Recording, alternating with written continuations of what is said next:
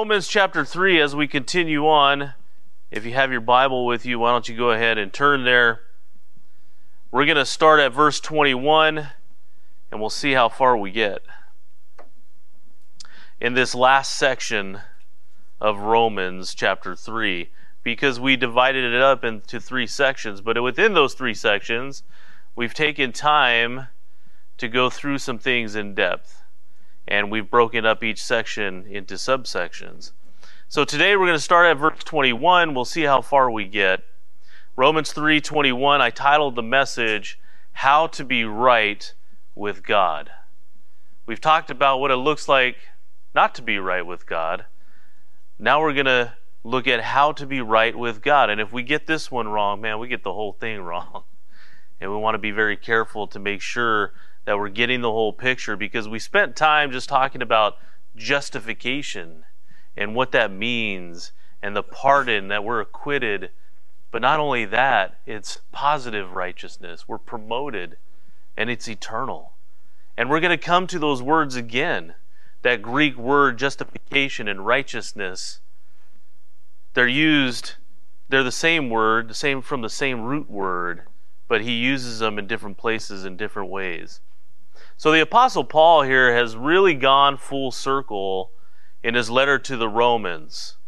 He really has. He began his introduction with essentially the same words that we're going to read here. In fact, let's read them now. It says, But now the righteousness of God apart from the law is revealed, being witnessed by the law and the prophets, even the righteousness of God through faith in Jesus Christ to all and on all who believe.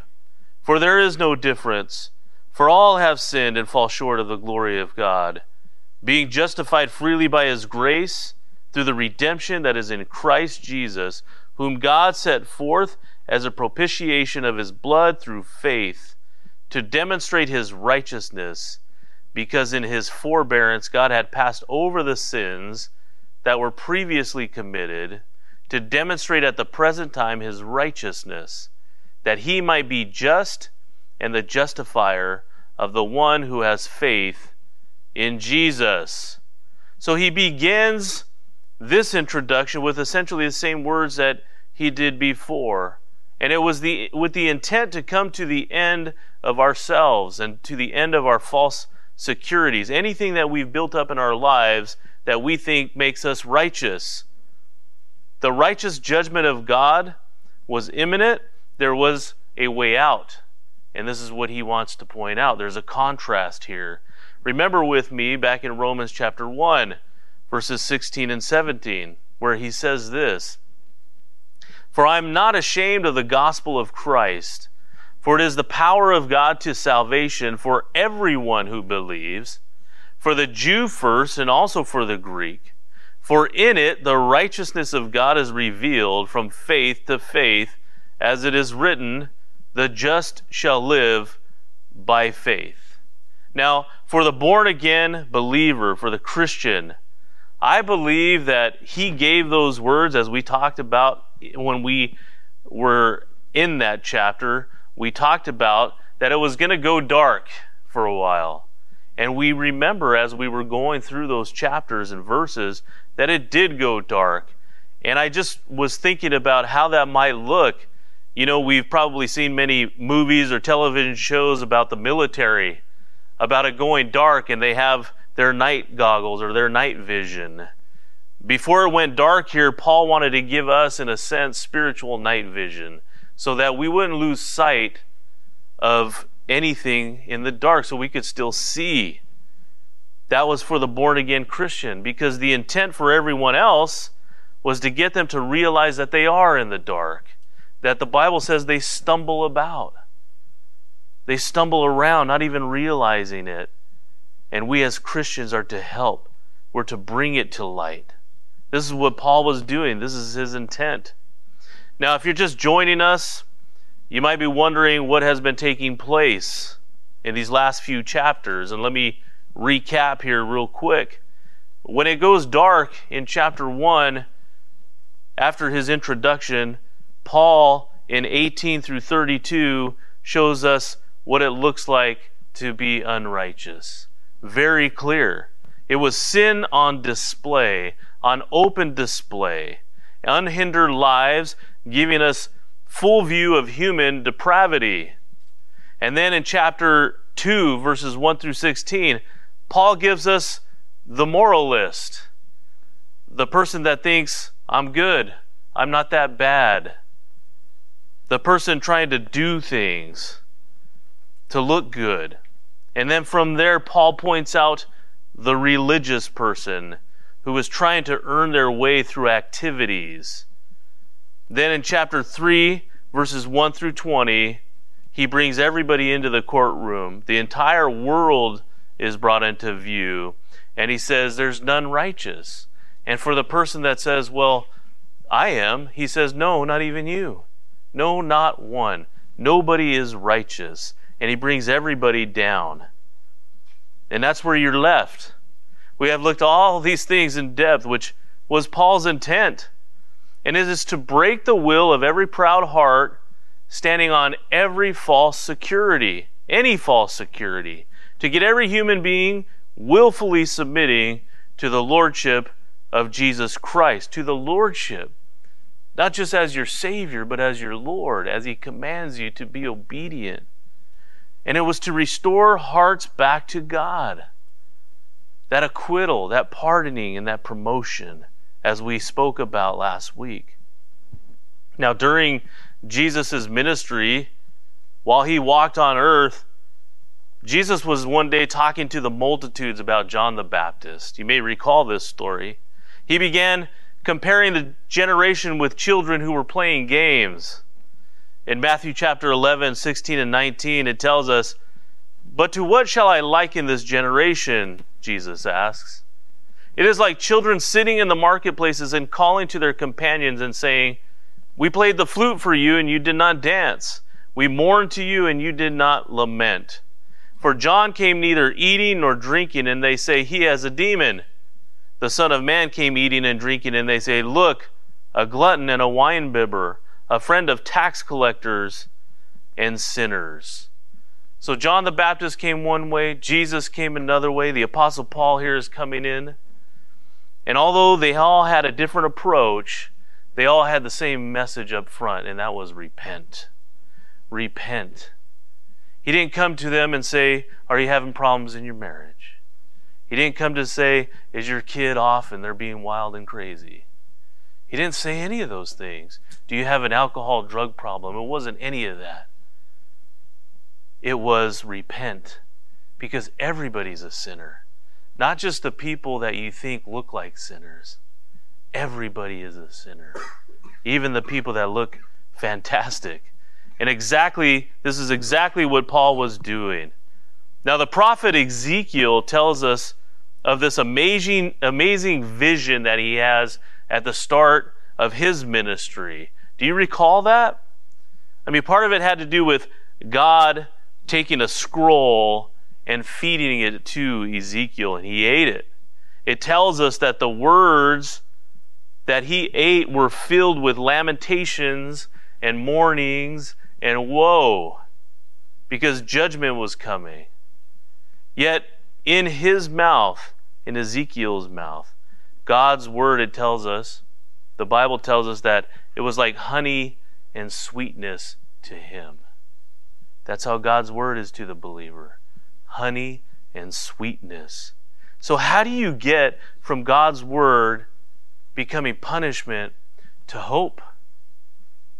Well, we're going to learn about that. You have to know the bad before you can know what? The good. You have to have that understanding. And this is the way of Paul here. This is what he's doing, painting a dark picture in an effort to get everyone to see their plight and to repent. Why? Because you will never see the light if this is not the first step. You'll never see it. In other words, you may never understand grace if you never understand sin. You won't understand grace if you don't understand sin. And let me tell you, the person who has been forgiven much loves much. Does that mean that if I was in such deep, dark sin, that I love Jesus more when he saves me? No. It's the person who understands And it could be the best person in the world. And when they understand that they're a sinner, man, they love much. They're harder to win than anybody else. They love much. You may never understand grace if you don't understand sin. Sin, after all, is rebellion against God. Sin is not just something that means that you and I have failed. It doesn't just mean that. It doesn't mean that we've let ourselves down and our standards down. Sin is not just something that makes us miserable and unhappy. The essence of sin is rebellion against God, leading to estrangement from God. And if we do not conceive of sin always in reference to God and our relationship to Him, we have an inadequate idea and conception of sin.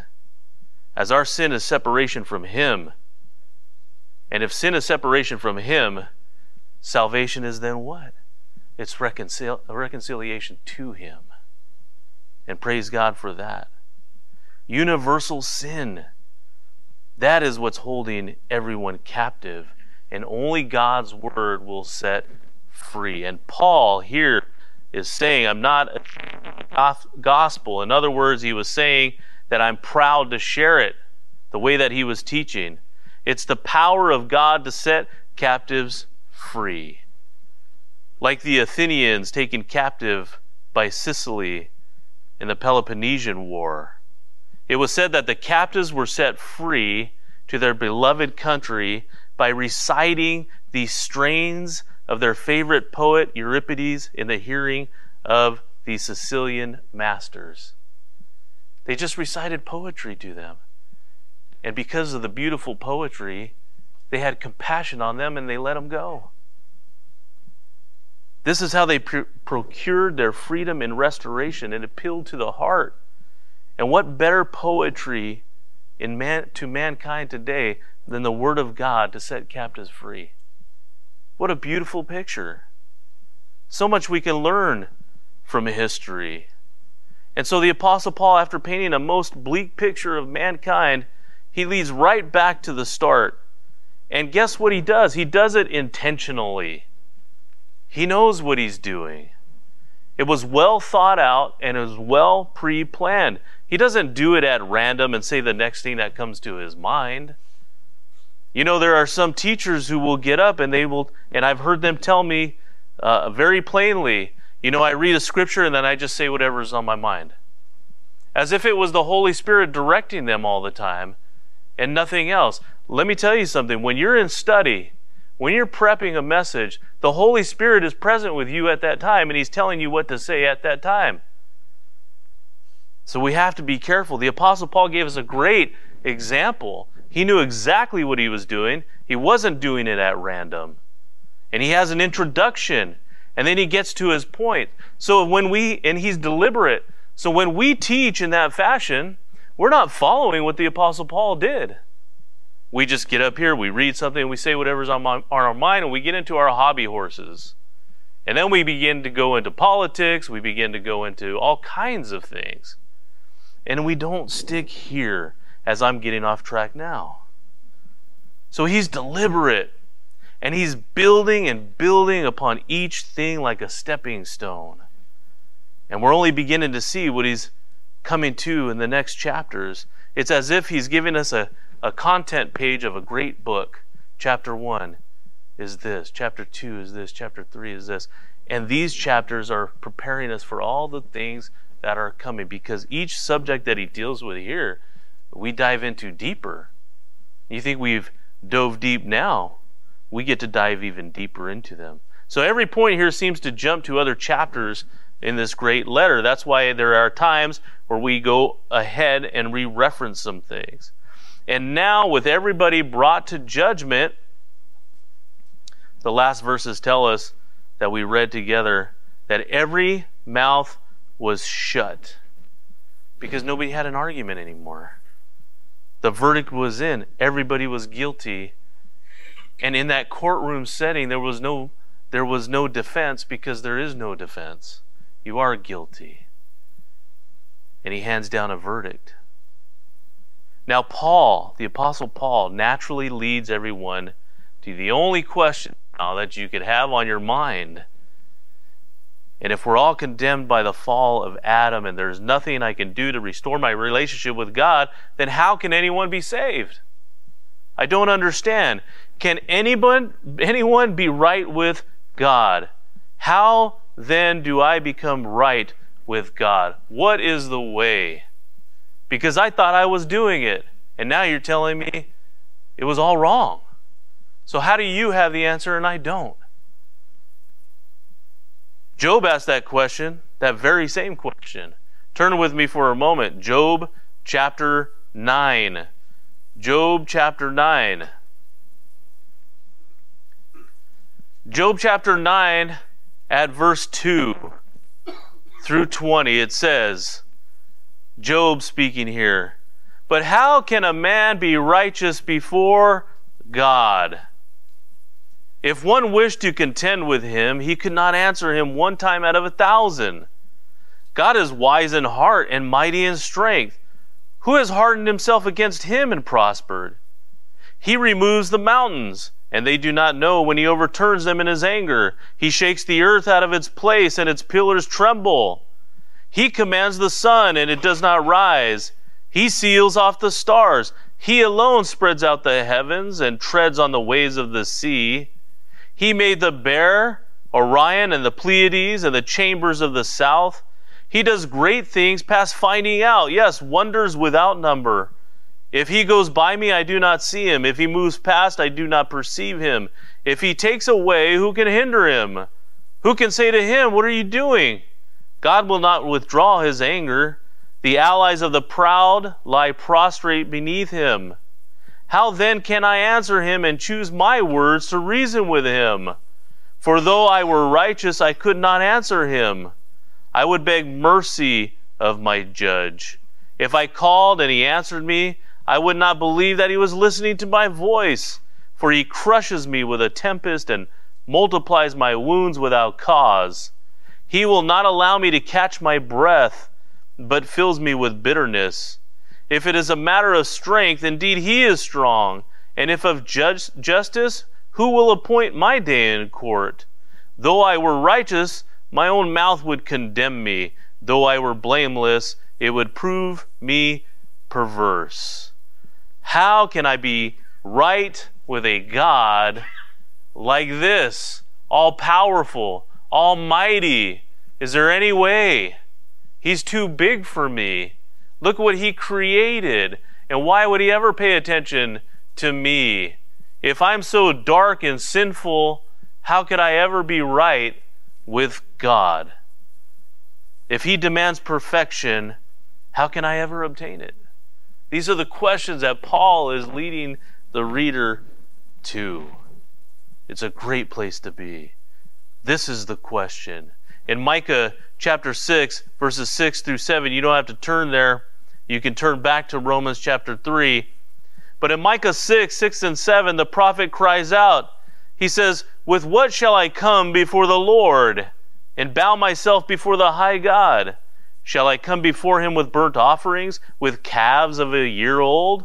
Will the Lord be pleased with thousands of rams, ten thousand rivers of oil? Shall I give my firstborn for my transgression, the fruit of my body for the sin of my soul? What he's saying is, What can I do? Tell me what you want me to do. I'm at the end of myself. Isn't that like some people today? when they begin to hear the gospel and they begin to say in their minds, Man, I thought everything was good. Now I'm being told that I'm a sinner? That my whole life is a sham? I don't understand. I was just going along with the ways of the world, how everybody's living. I'm watching the same shows, the same movies. I mean, how could you say that all of this is no good? But now I've been shown the blackness of my heart, my sinful nature, is there any way to be right with God? And the Apostle Paul's answer here is yes. Yes, there is. And it comes in the following words. It comes after the following words. But now. But now, in verse 21, the righteousness of God apart from the law is revealed, being witnessed by the law and the prophets. The Apostle Paul has gone full circle to get right back to this point, and it's intentional to let the reader and the listener know there is a way to be reconciled with God. But it's apart from anything you and I can do. It is only in the way that God provides and makes. He makes the way, not me. And here he begins to tell us how. He says, But now. You see, these two words are some of the most celebrated words in the entire Bible. It is not the words themselves that provide the Christian assurance, assurance and comfort, though. It is what they come out of and what they lead into. The entire scene begins to change. The background changes from darkness into light. It's as if the stage is lighting up and it comes in, and here comes in the knight in shining armor on a white horse. And this is what he's trying to do. He's being dramatic. Why? Because it's so exciting. It's one of the most exciting things in the entire Bible. Why? Because this word here, but, it is not the therefore word. It's not therefore. It's not just simply a conjunction. It's not a conjunction of what he's been saying. It's used here in the adversative particle. It is a contrast from what he was saying. To put it in other terms, Paul is saying, We have been in the dark, and now we come into the light. But now, that's how he's using the word. It's not a therefore, it's not simply a conjunction, it's a contrast. That's what he's pointing out. If you look up that Greek word, that's what it's going to tell you it's doing. So, what is this righteousness then? Worthy of these but now words contrasting from dark into light. It is the light of righteousness that only comes from above. In Luke chapter 1, 78 through 79, Zacharias, the father of John the Baptist, prophesied of Jesus that he would be the sunrise from on high, who shall visit us to shine upon those who sit in darkness and the shadow of death. Luke 2 30, 32, as the godly Simeon held the infant Jesus in his arms, he declared, My eyes have seen thy salvation, which thou hast passed, that thou hast prepared in the presence of all peoples, a light of revelation to the Gentiles, and the glory of thy people Israel. In John 1 9, John describes the Lord Jesus Christ as the true light, which coming into the world enlightens every man. And then in John 8, Verse 12, Jesus himself says, I am the light of the world. He who follows me shall not walk in darkness, but have the light of life. Jesus, God incarnate, God in the flesh, brought in himself the light of salvation into the world. And so this is the contrast from darkness of man to the light of Christ. There is a way through Jesus and he imparts his righteousness to you. Now, righteousness, this righteousness, what does it mean? And what does it look like? Well, it simply means to be right with God. You're right with God. It is used 60 times in this book alone, which would then make it a major theme in the book of Romans. We have already discussed man's righteousness. We've seen what man's righteousness produces. And have you really thought about what it does produce? What man's efforts look like, not only to us, but what does God think of man's efforts? You ever thought about that?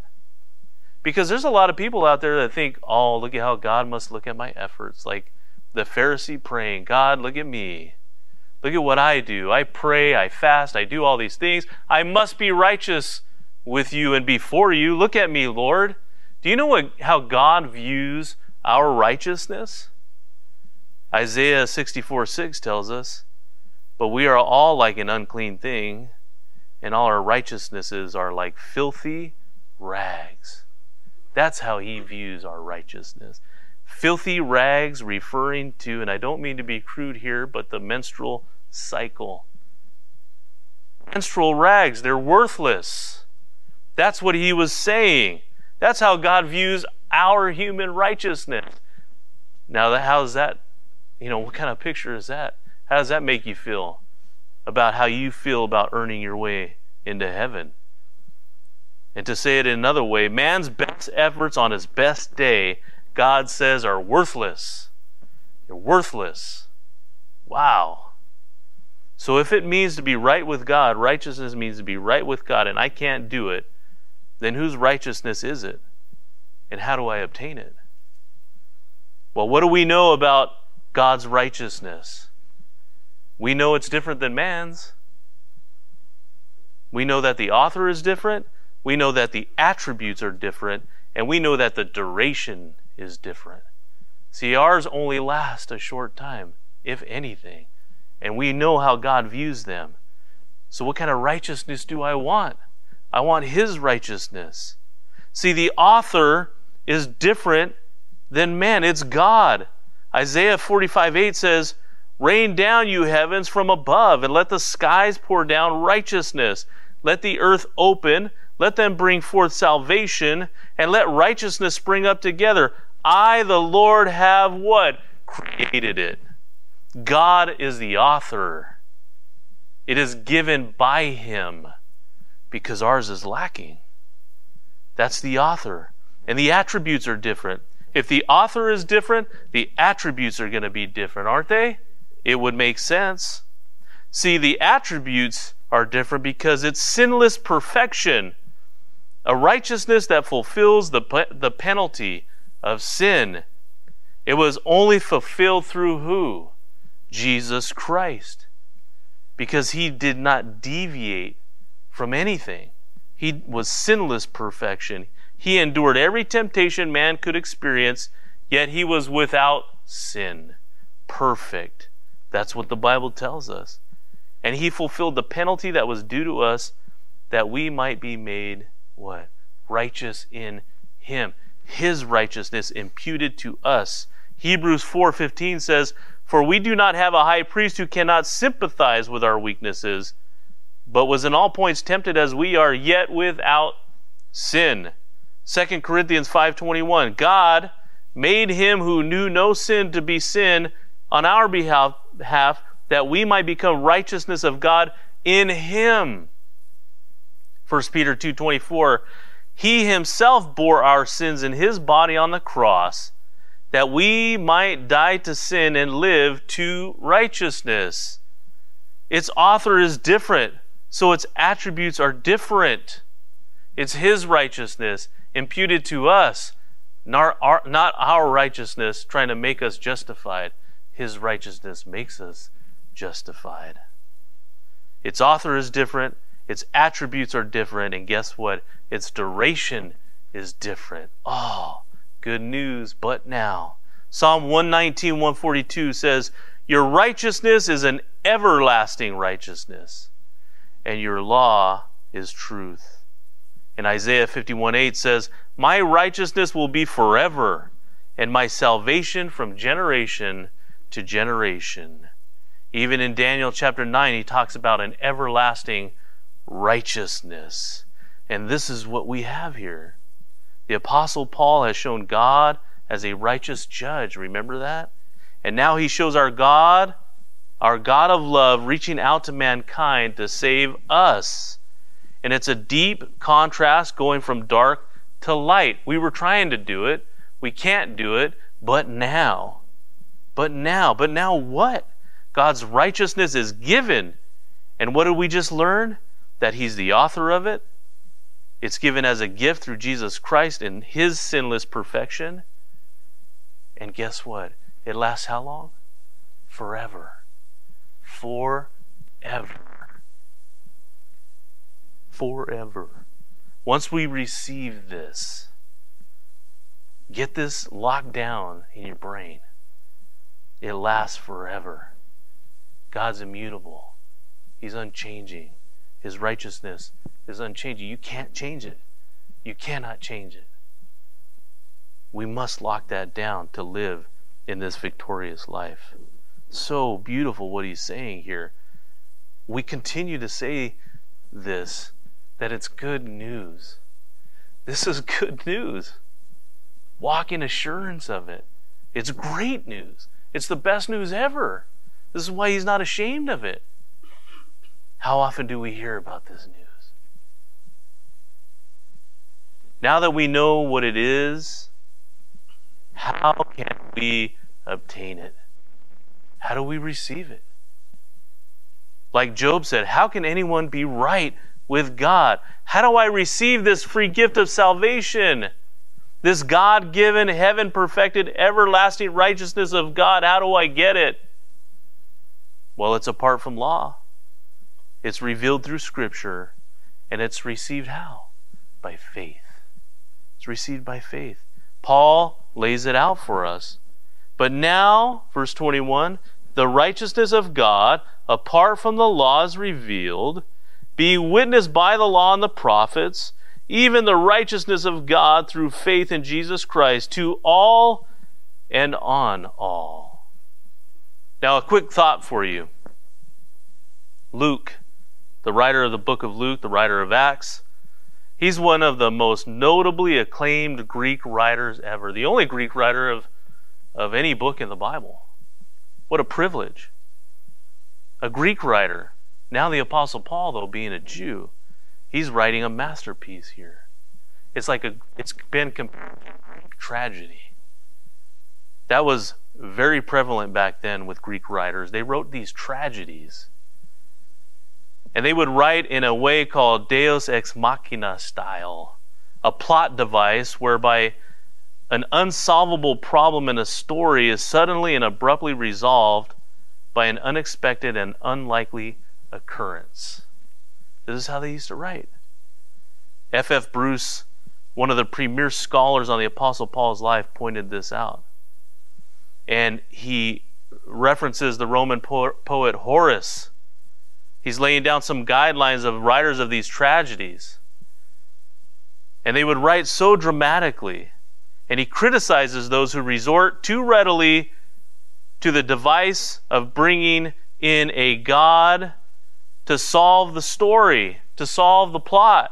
And he says this Do not bring a God onto the stage, he says, unless the problem is one that deserves a God to solve it. So Paul here picks up these words and he applies them to the forgiveness of sins. And he says, This is the only way. In essence, he's saying, here's a problem which needs God to solve it. And he's writing this great tragedy with great hope. That knight in shining armor coming in on a white horse. Now, how does God solve this problem? It is apart from law, witnessed by the law and the prophets, and obtained through faith in Jesus Christ. It is apart from law, witnessed by the law and the prophets, and obtained through faith in Jesus Christ. Let's look at each one individually, apart from the law. But now he says this righteousness, this perfection that's given to us, it's apart from the law. Apart from the law. Ephesians 2 8 and 9 says, For by grace you have been saved, and that not of yourselves. It is the gift of God, not as a result of works. Does it get any plainer than that? Plain and simple. But if you need more proof, Philippians 1 9. Not having my own righteousness, which is from the law, but that which is through faith in Christ, the righteousness which is from God by faith. 2 Timothy 1 9. God who has saved us and called us with a holy calling, not according to our works, but according to his own purpose and grace which was given to us in Christ Jesus before time began. Before time began, it was already going to be solved. Before time began. It wasn't just Adam sinned and I got to come up with something new. No, it was already pre planned. God already knew what he was going to do. Titus 3 4 and 5. But when the kindness and the love of God our Savior toward man appeared, not by works of righteousness which we have done, but according to his mercy he saved us through the washing of regeneration and renewing of the Holy Spirit. Now, William Newell says, he wrote this Now, the great and most common error in setting forth God's righteousness here is to allow at least some place of our own works. That is our that is the greatest, most common error is to allow any place for our own works. The Apostle Paul is saying there's no place for that. We can't even allow a little hint of it. We can't. It's a false security. We can't do it. Man cannot seem to get over this constant bombardment of law keeping, of law doing. I must be able to do something. What can I do? It's like when you are invited somewhere and you say, "Hey, can I what can I bring?" And they say, "Nothing. I've got it all covered." No, no, no, no, no. I got to bring something. I got to do it. That's just who I am. That's just how I do it. And we try to do that with God. God, you're going to give me righteousness and I get eternity in heaven. What can I bring? What can I do? How can I get there? No, he says, nothing. Nothing. It's my righteousness given to you. Now just abide in me. Follow me. That's what he says. Galatians 3:10 for as many as are of the works of the law are under the curse. Are under the curse. You want to live by the law? You're under the curse. Romans 4:15 says, "The law brings about what? Wrath." That is all the law does. Brings about wrath. Write that somewhere in your Bible. All law does is bring wrath. If you want to follow a law a set of principles, a set of rituals that makes you feel holy, all it does is bring a curse. All it does is judges you.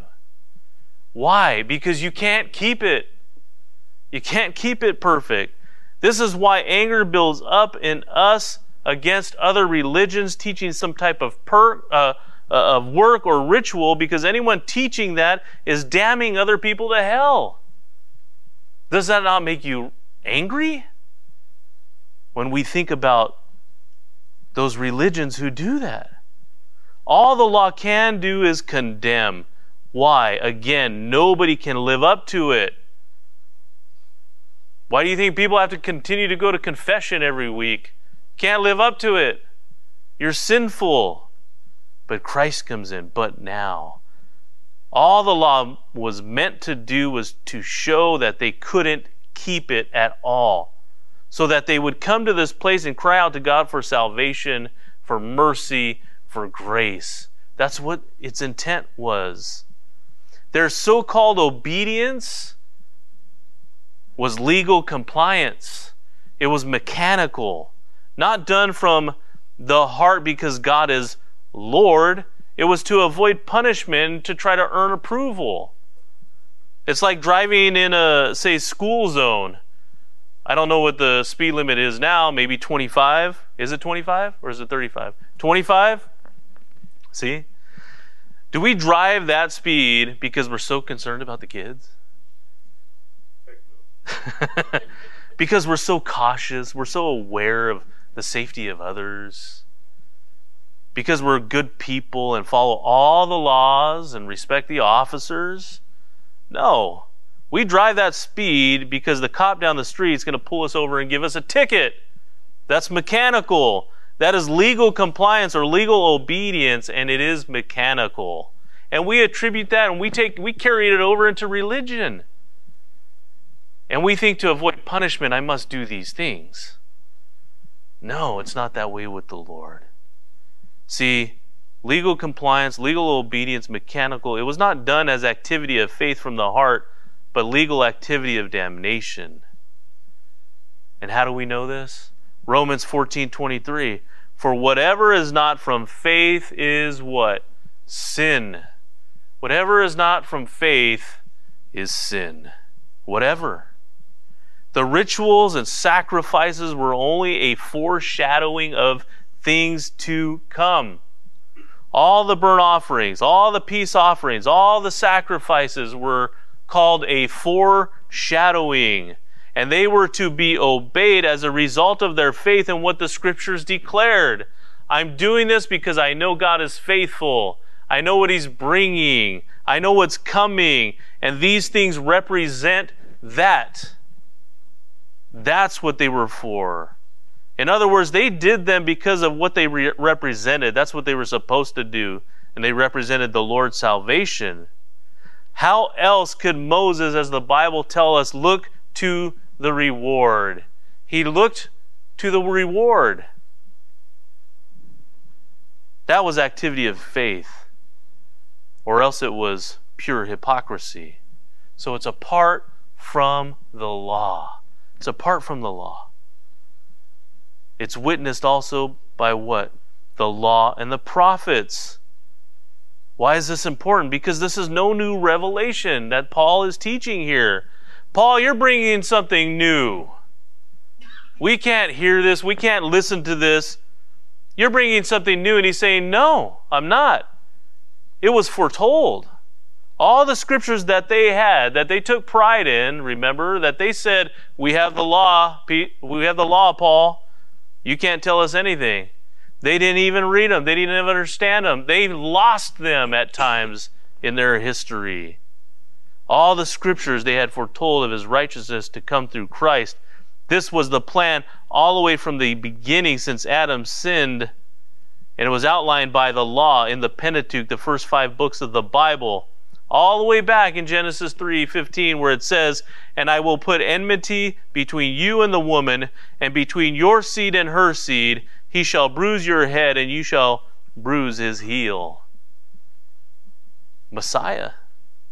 Genesis 17, also in the Pentateuch. Abraham's offering of Isaac, a suggestion of Jesus Christ. Exodus, Leviticus, describing all of the ceremonial laws, all a foreshadowing of Christ to come, Messiah. Then you have the prophets. That was the law. Now you have the prophets. Many messianic psalms, like Psalm 22. You have the prophecy of the virgin birth in Isaiah 7. You have more in Isaiah 9 and 11. You have one of the greatest chapters in Daniel chapter 9 that give us the exact time of his coming, Messiah. We go through it every year during Advent. We talk about all these scriptures. So, all these foreshadowing things to come, but now, these words, but now it is here. It's revealed, he's saying, through the law and the prophets. But now it's here. Righteousness revealed and given to us through Jesus Christ. How else do you explain Simeon, that good old guy Simeon who was waiting in the temple? The Holy Spirit, the Bible tells us, was upon him and led him there, and he recognizes Jesus. Jesus hasn't died on the cross yet, but Simeon recognizes Messiah. How? Because he knows God's word and he believed it, and it was accounted to him as righteousness because the Bible says he was devout. He's probably remembering Genesis 3:15 and the law and he proclaims this to Mary. Look what he tells Mary in Luke 2:34 and 35. Mary, behold, this child is destined for the fall and rising of many in Israel and for a sign which will be spoken against. Yes, a sword, he tells her, will pierce through your own soul also, telling her what? That your son is going to die for the sins of the world. Get ready. Get ready that the thoughts of many hearts may be revealed, he says. Revealed through the law and the prophets, not a new revelation. He's confirming what the Bible was saying. We go through these scriptures, like I said, every year during Advent to remember what? God's love. And what is God's love? That He came to us to make the way for us, to draw us. In the Iliad of Homer, the great Trojan warrior Hector was preparing to fight Achilles and the invading Greeks. And as he was about to leave home, Hector wanted to hold his young son in his arms and say goodbye to him, what would end up being his last time to see him. But Hector's armor frightened the child, and the child shrank back into his nurse's care. And the father, laughing out loud, then removed his bronze helmet took up his child in his arms, And the little boy discovered that the father of his loves was behind all that armor. And that's what Paul is doing. Behind all that armor is a loving God who came down to us and gave us and imparted his righteousness. So this righteousness is apart from law, revealed through the scripture, and now what? Obtained through faith. This is nothing new, he's telling them. Faith is how you were made right with God even in the Old Testament. This is why the Apostle Paul wrote in Hebrews chapter, chapter 11, or he even wrote chapter 11, that hall of faith. This is what we look at in depth in chapters 4 and 5 of this book. What we will go through.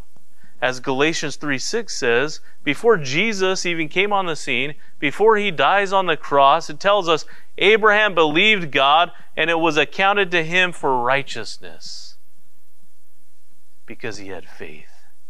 It is true faith in Jesus alone, apart from anything else. Evidenced how? By continual obedience. Continual obedience. Continuing to walk with Him. John 8:31. Then Jesus said to these Jews who believed him, If you abide in my word, you are my disciples indeed, and you shall know the truth, and the truth shall make you free. This is true faith. True faith submits totally to the will of the Lord Jesus Christ. You are not just my Savior, you are my Lord. And Jesus said, If you love me, you will do what? You will obey me. These are the evidences. It's not let me do these things so I can show that I'm a Christian. No, let me do these things because I am a Christian. Because I, I Lord, you're my Savior and you're my Lord. And I want to serve you and I want to follow you. We don't always do them perfectly. But it's that desire. That's true faith. There is false faith. It tells us what it looks like. James 2:17 says, "Thus also faith by itself, if it does not have good works, is what? Is dead." Is there any evidence in your life? Jesus in John 6 was teaching in the synagogue among many of so-called disciples. And he was saying some very, very hard things to understand and to believe. And in John chapter 6, verse 66 says, it tells us from that time many of his disciples went back and walked with him how long? No more. A false faith here.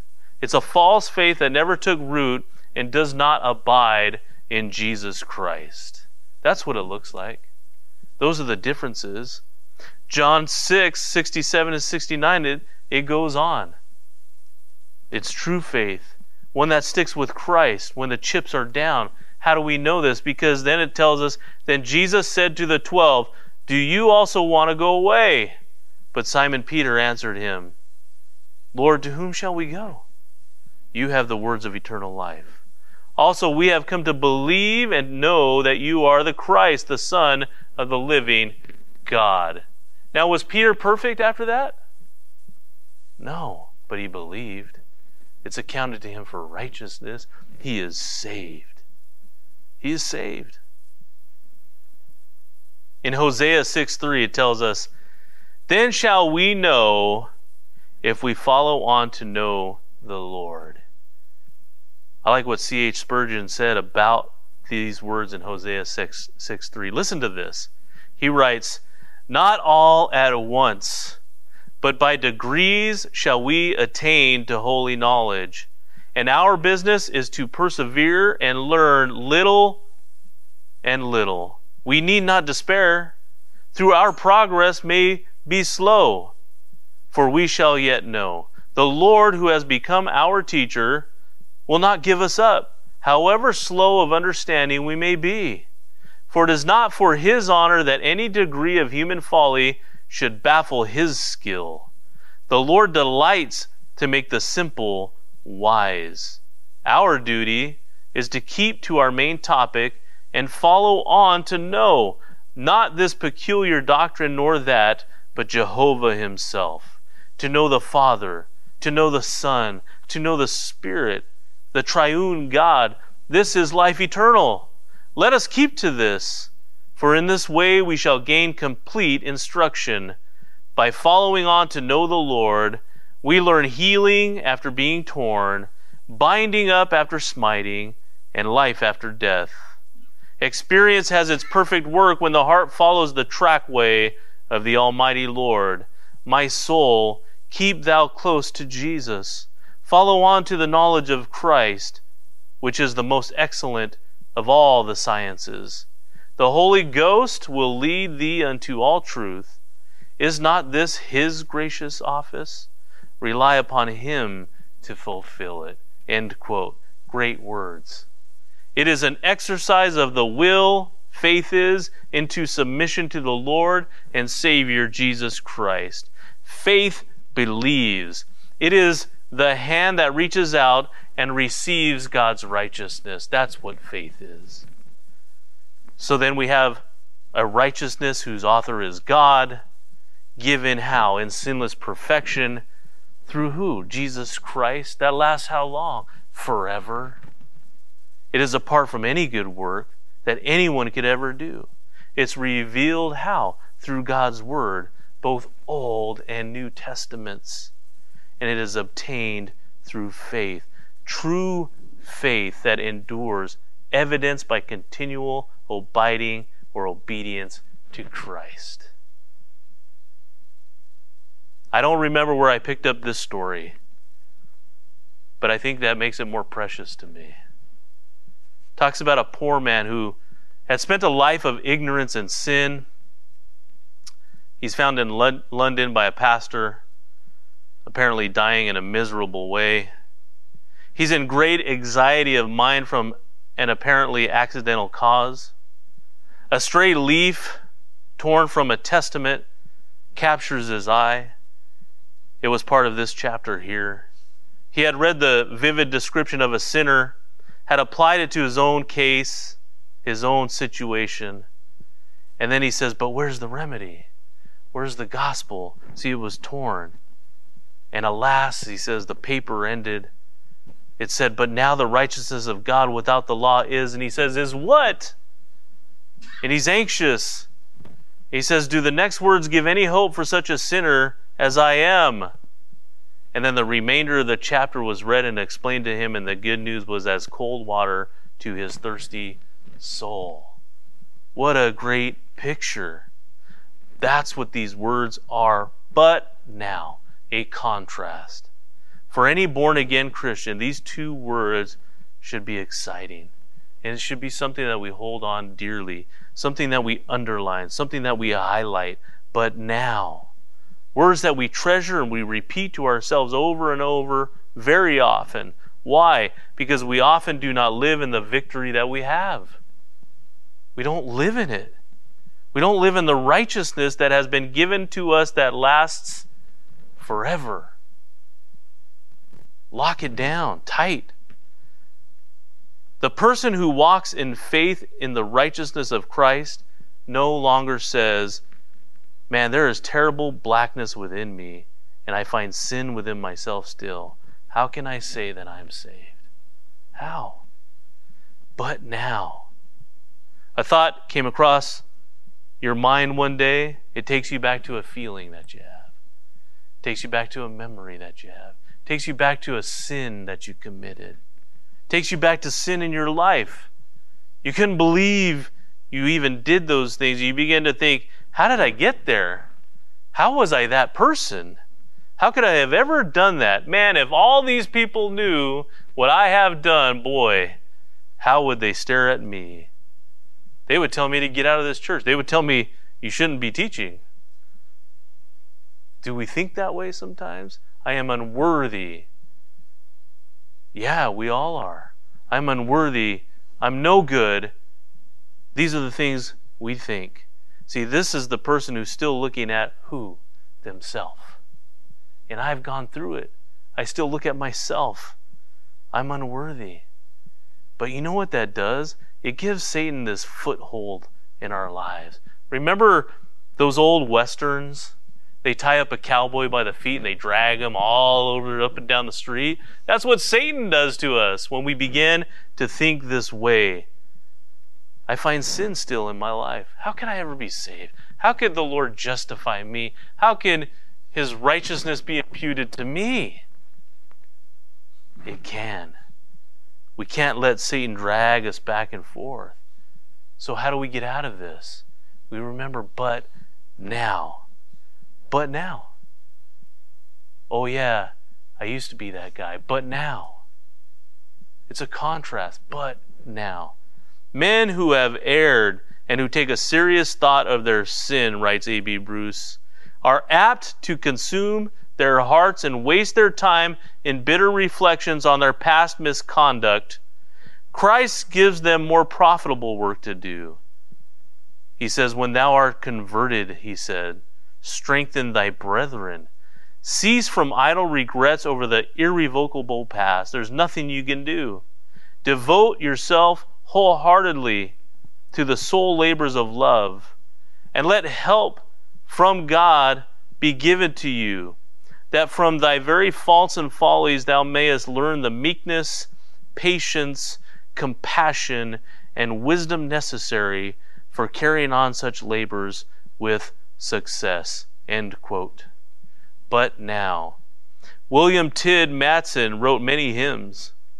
In one particular, he fits this but now here. And it goes like this Lord, I was blind, I could not see. In thy marred visage any grace. But now the beauty of thy face in radiant vision dawns on me. Lord, I was deaf, I could not hear the thrilling music of thy voice. But now I hear thee and rejoice, and all thine uttered words are dear. Lord, I was dumb, I could not speak the grace and glory of thy name. But now, as touched with living flame, my lips thine eager praises wake. Lord, I was dead. I could not stir my lifeless soul to come to thee. But now, since thou hast quickened me, I rise from sin's dark sepulchre. That was then, but in Christ it's but now. That was then, this is now. Hey, those sins you did when you're in Christ, that was then. But now, see, when Satan begins to lie to you, to talk to you, to speak to you that you're unworthy and no good, you all you have to do is say, "Yeah, that was me." But now, that's it. How beautiful is that? The words "but now" brings in the contrast from dark to light and sets it in when now. I was that person, but now but now what? But now I'm restored. By faith, I have received God's righteousness through Jesus, who is sinless perfection. It's given to me freely and forever. Why? Because God's word says so. Because God's word says so. That's why. And whose spirit bears witness uh, with our spirit that we're child of God, that we're a child of God? His spirit. Don't believe the lie. Don't let Satan drag you around. But now, let's leave with those words. Father, we come before you. Lord, what blessed words these are, Father. What hope. And it's forever. Your righteousness that you impart to us through your sinless, perfect Son, Jesus Christ. We're so grateful. We're so thankful. This is why the Apostle Paul was not ashamed, that he wanted to share it. May it grab hold of our hearts and our soul, the very fiber of our being, Lord. And may we want to continue to share it. And those of us who have never accepted, now we know how. Now we know what it means. Lord, may we walk in victory today in assurance and in joy. We thank you so much, Father, for all that you have done and do for us. And Lord, in a world that's so dark and black and we're going through droughts, Lord, possibly no power, fires everywhere in our area, Father, rain and flooding across the United States, Lord, even in other countries. I mean, it seems so bleak. Where's the hope? That's all we hear about on the news. But Lord, thank you for days like this where we can come in and hear about the good news. Then we can walk in victory and share that hope that is within us with other people. So, Lord, we praise and thank you for this time, and it's in Jesus' name we pray. Amen.